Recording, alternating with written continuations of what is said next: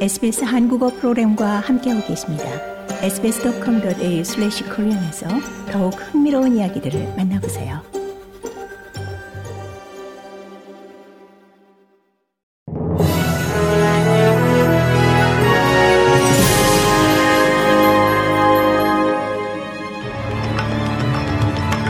(12월 21일) 수요일 저녁에 SBS 한국어 뉴스 간추린 주요 소식입니다. 페니웡 호주 외무장관이 중국과의 수교 50주년에 맞춰 왕이 중국 외교부장과 회담을 갖기 위해 중국에 도착했습니다. 이번 양자 회담이 첨예한 대립각을 세우며 냉랭했던 양국 관계에 해빙의 신호탄이 될지 주목됩니다.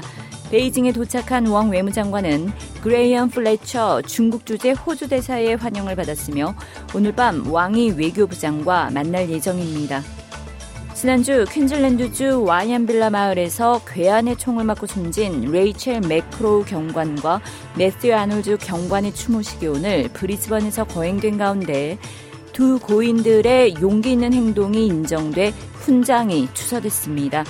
두 경관의 용기와 프로 정신, 헌신이 인정돼 퀸즐랜드 경찰 용맹 메달, 퀸즐랜드 경찰 서비스 메달, 국가 경찰 서비스 메달 등이 수여됐습니다.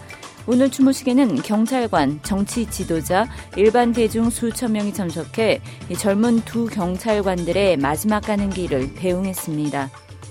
브리타니 히긴스가 제기한 전 자유당 당직자 브루스 레만의 강간 혐의를 다룬 경찰과 검사 및 피해자 지원 서비스가 ACT 정부의 독립 조사를 받게 됩니다.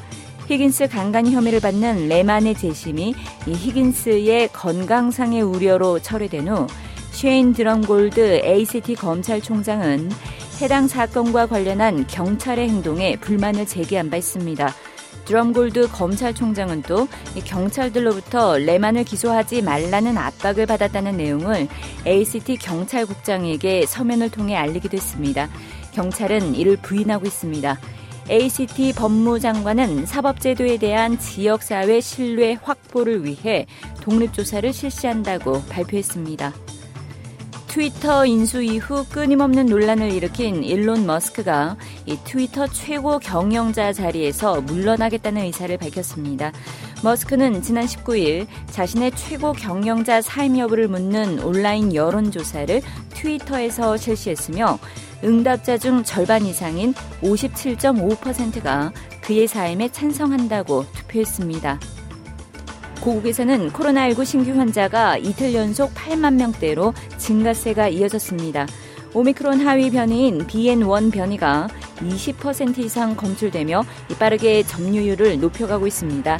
확진자 한 사람이 몇 명에게 감염시키는지를 나타내는 감염 재생산 지수는 1.08로 9주째 1 이상을 유지했습니다.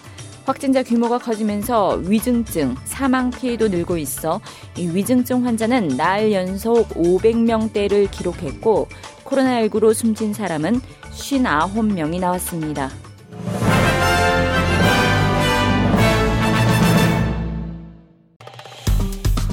좋아요, 공유, 댓글, SBS 한국어 프로그램의 페이스북을 팔로우해 주세요.